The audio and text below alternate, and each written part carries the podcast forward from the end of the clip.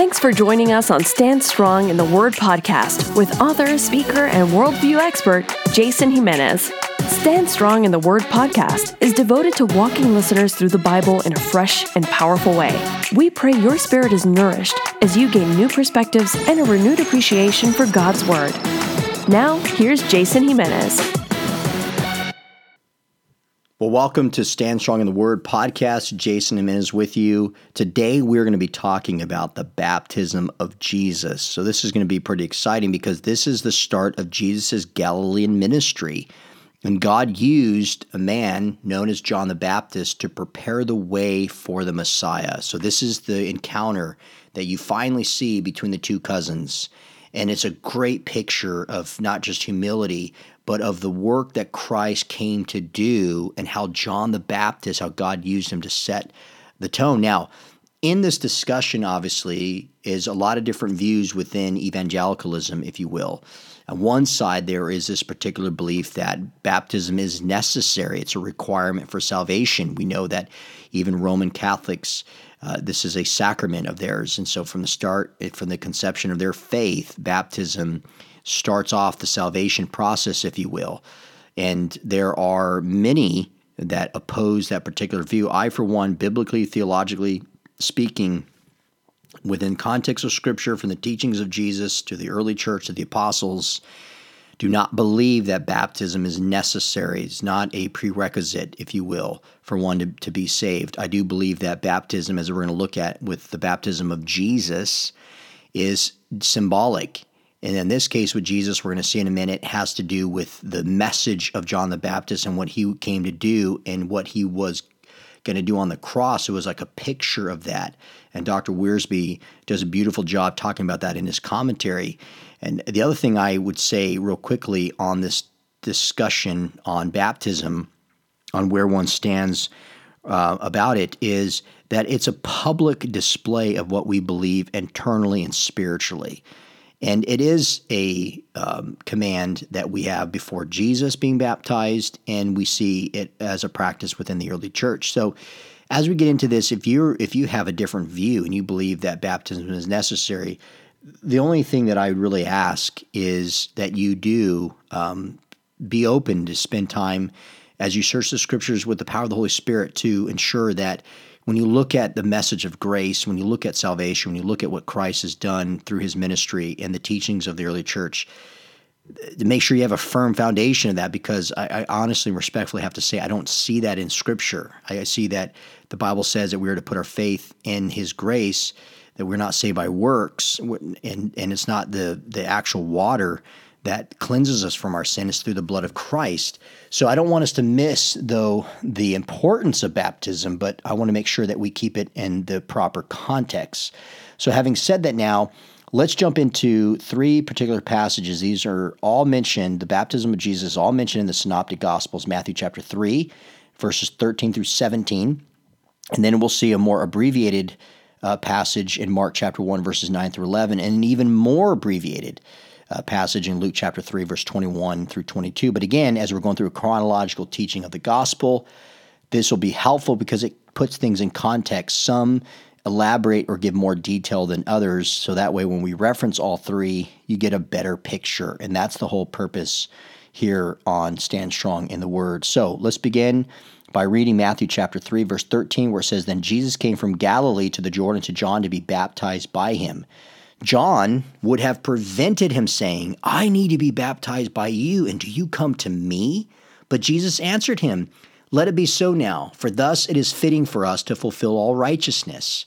Then John consented, and when Jesus was baptized, immediately he went up from the water, and behold, the heavens were opened to him.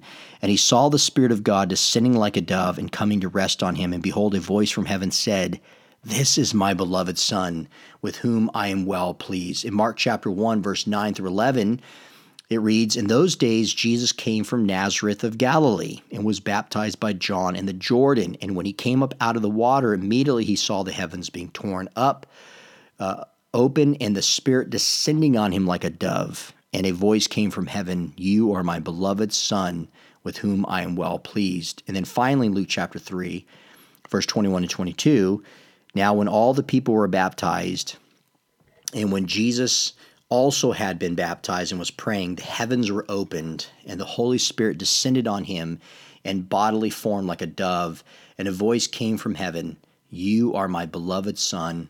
With you I am well, well pleased. Now, if you notice something, there's a lot of things, we'll kind of cover them uh, again in abbreviation format because we don't have a lot of time. But notice in Matthew gives more detail about the encounter between John and Jesus, the fact that John did not want to be uh, the one to baptize Jesus, but said it should be the reverse.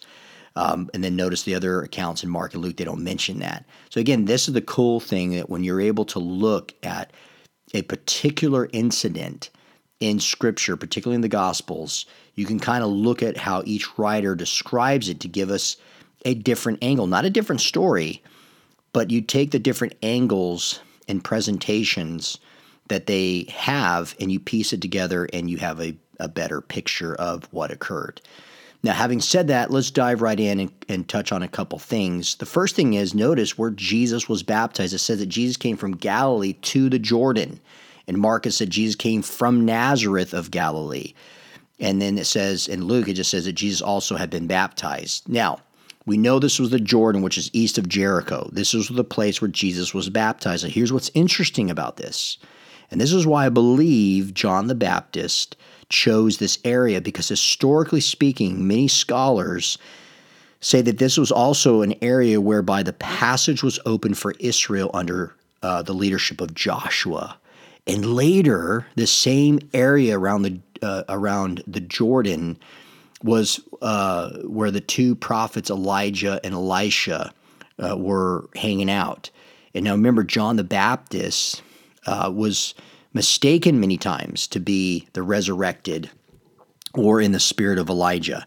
So I think that's significant why John the Baptist chose that particular area because of its historical um, meaning and the importance of it in the past. Now, notice something here. I think this is really cool in, in Matthew 3 14 and 15. When Jesus comes on scene, and here's the cool thing about this, too, by the way Jesus comes to be baptized by his cousin now we don't know the kind of relationship and how how much interaction they had. Uh, the Bible doesn't tell us that. Um, but Jesus comes in support of John the Baptist's ministry. But notice John the Baptist's response to Jesus. He says, "I need to be baptized by you." So here you have these two extraordinary men, God in the flesh, Jesus Christ is here, John the Baptist prophesied by Isaiah and Malachi to come to prepare the way for the Messiah. And he's telling people to repent. And yet you see both men come with great humility. And notice something when Jesus responds to John the Baptist, he says, I came to do this to fulfill all righteousness. See, Jesus was not being baptized by John as a sign of repentance. We, we believe strongly as Christians that Jesus Christ was sinless. That's the impeccability of Jesus. He was without error. He's without fault. 2 Corinthians 5.21 says that. Hebrews 4.15 says that. And Hebrews 7.26 and 1 John 3.5. Jesus was without sin. So when he came to be baptized, he was affirming, this is key, he was affirming the teaching of John the Baptist not saying, I need to repent for the kingdom of, of, of heaven is at hand. He says, I came to fulfill righteousness. I am submitting to you. You're anointing me to start my public Galilean ministry. I am the righteous one who will forgive my people of their sins. And that's what we see later on in the writings of the apostle um, Peter and First Peter chapter 1, notice the words he says in verse 20. He says, um, God was foreknown, or Jesus, excuse me, was foreknown before the foundation of the world, but was made manifest in the last times for the sake of you, who through him are believers in God, who raised him from the dead and gave him glory, so that your faith and hope are in God, having purified your souls by your obedience to the truth for a sincere brotherly love we are to love one another earnestly. Now here's the key thing. And I can keep going on that, but you can read that later, 1 Peter chapter 1 verses 22 and following. We cannot be made righteous without a righteous one. And the Bible says that when when Jesus Christ gave up his life, he took on sin, he became the atonement for us. It was, you know, and his righteousness now, as a result, when we put our faith and trust in him, has been imputed, has been put on us, and has removed the filth. We have been declared righteous because Jesus is the righteous one. And that is the old man has passed away, the new has come. So, as Wiersbe says, Jesus' baptism was like a picture of his future baptism on the cross. When he says, when all the waves and billows of God's judgment would go over him, which was prophetic in Psalm 42, verse 7, and Jonah 2, verse 3. Guzik puts it this way He says, Jesus did not receive baptism because he was a sinner that needed to repent and be cleansed from his sins. He did it to completely identify himself with sinful man. This was the same heart that would lead to his ultimate identification with sinful man on the cross. I totally agree with that. It's a beautiful picture. So when Jesus came to be to fulfill all righteousness and was submitting to the authority that the Father had given John the Baptist, who would go beforehand before the Son was publicly known, because not only did John the Baptist publicly baptize Jesus, and we're going to see a minute see in a minute what happened after he came out of the water but it was also John the Baptist thereafter that says, Behold, the Lamb of God who takes away the sin of the world. So there are many people, as I said in the start of this podcast, who believe that baptism is necessary for salvation. However, I believe that it is not a biblical position. And there are countless scriptures that we can refer to. So, on your own time, I encourage you to look at Ephesians chapter 2, verses 8 and 9, I'm going to read in a minute Titus 2, verses 11 through 13, but read the entire chapter of Galatians 2, Romans 10, 9, and 10 as well. And again, there are many other passages of Scripture. Do your research, understand the positions. But notice what Titus 2, verses 11 through 13 says. It says, For the grace of God has appeared, bringing salvation for all people, training us to renounce ungodliness and worldly passions and to live self controlled, upright, and godly lives and godly lives in the present age, waiting for our blessed hope, the appearing of the great God and Savior, Christ Jesus. This message that came to us was from the grace of God. And what it said was, I'm going to give you something. That's what grace is. Charis in Greek, unmerited favor, something that you don't deserve. It's a gift. You're not expected to do certain things in order to receive this gift. But this gift that is going to appear, it's going to appear to all people and it's going to bring salvation uh, to the people who receive it. And it's going to teach us to not live ungodly, but to live godly lives. Nowhere in Scripture and nowhere in the teachings of Jesus do we see him saying baptism was necessary for salvation. So you have to make a strong case um, to to point that salvation is necessary um, or baptism is necessary for salvation. And I just, uh, in all due respect, I don't see it there. As Christians, we believe that we're saved by grace through faith. Now, baptism and why we do get baptized are for many reasons. One, because Jesus was baptized. And we also know that there are two sacraments that we hold dear baptism and communion. Now, we see through the practices of Jesus, through the early church, through the teachings of the apostles, that when people came to know Christ as their Lord and Savior, when they've already confessed Him, Romans 10 9 and 10, that He is Lord, they are indwelled, they're regenerated by the power of the Holy Spirit. Now, baptism is just a public display of what you have internalized spiritually. So, when Jesus was being baptized, yes, it was a picture of his future baptism on the cross. So, when he went into the water, it's his burial. And so when you and I cross reference that to Romans chapter 6, verses 4 through 6, we see that when we are baptized physically, you know, literally, whether it's at church or in a lake or an ocean, I baptize people in rivers and lakes and ponds and pools. I was baptized when I was a kid in my grandmother's pool with my brother and my cousin. I'll never forget that. It was a beautiful day. But I didn't do that because I wanted to know Jesus as my Lord and Savior. I was confirming that I already knew Jesus Christ as my Lord and Savior. And when I was being put into the water, or you or anyone for that matter, was put in placed into the water, it's symbolic of saying we've been buried with Christ in the grave, and then when you come out of the water, it's the newness of life that we have defeated sin and death, or He has defeated sin and death, I should say, and we believe in that. We put our faith and trust in that. So that's the value there of baptism. So now notice something real quickly as you continue on down the passage of Matthew 3, verse 16. It says that the heavens, when he came out, out of the water, were opened up. In Mark 1.10, it said the heavens were being torn open. In Luke 3.21, it says, when Jesus came out of the water, he was praying and the heavens were opened.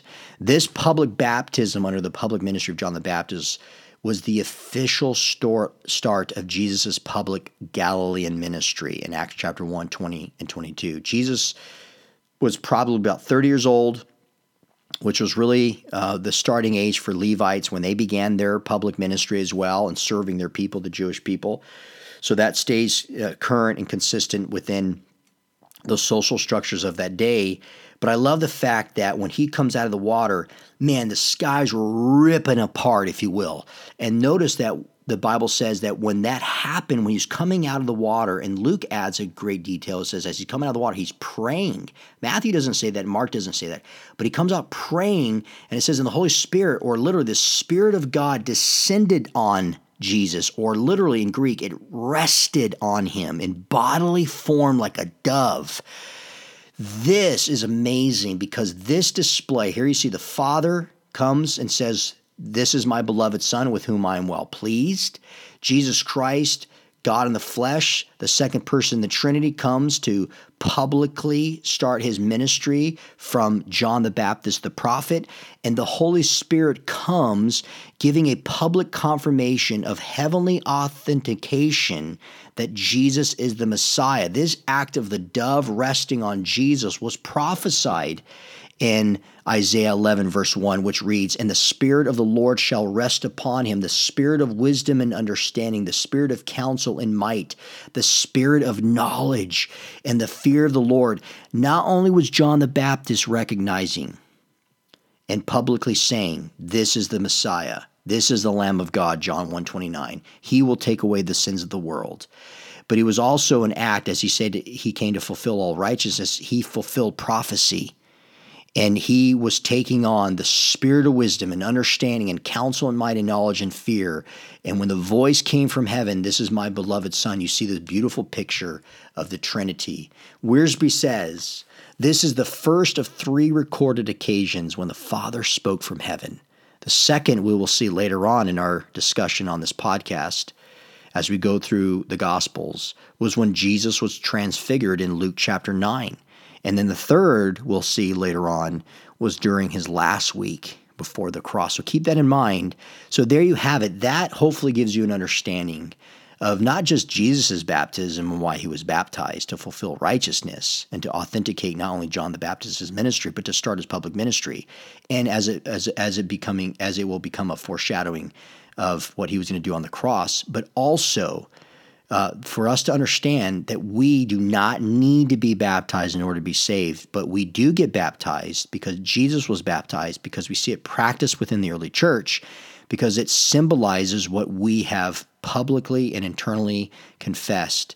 Um, that Jesus Christ is Lord, and we are saved by grace through faith and not of ourselves.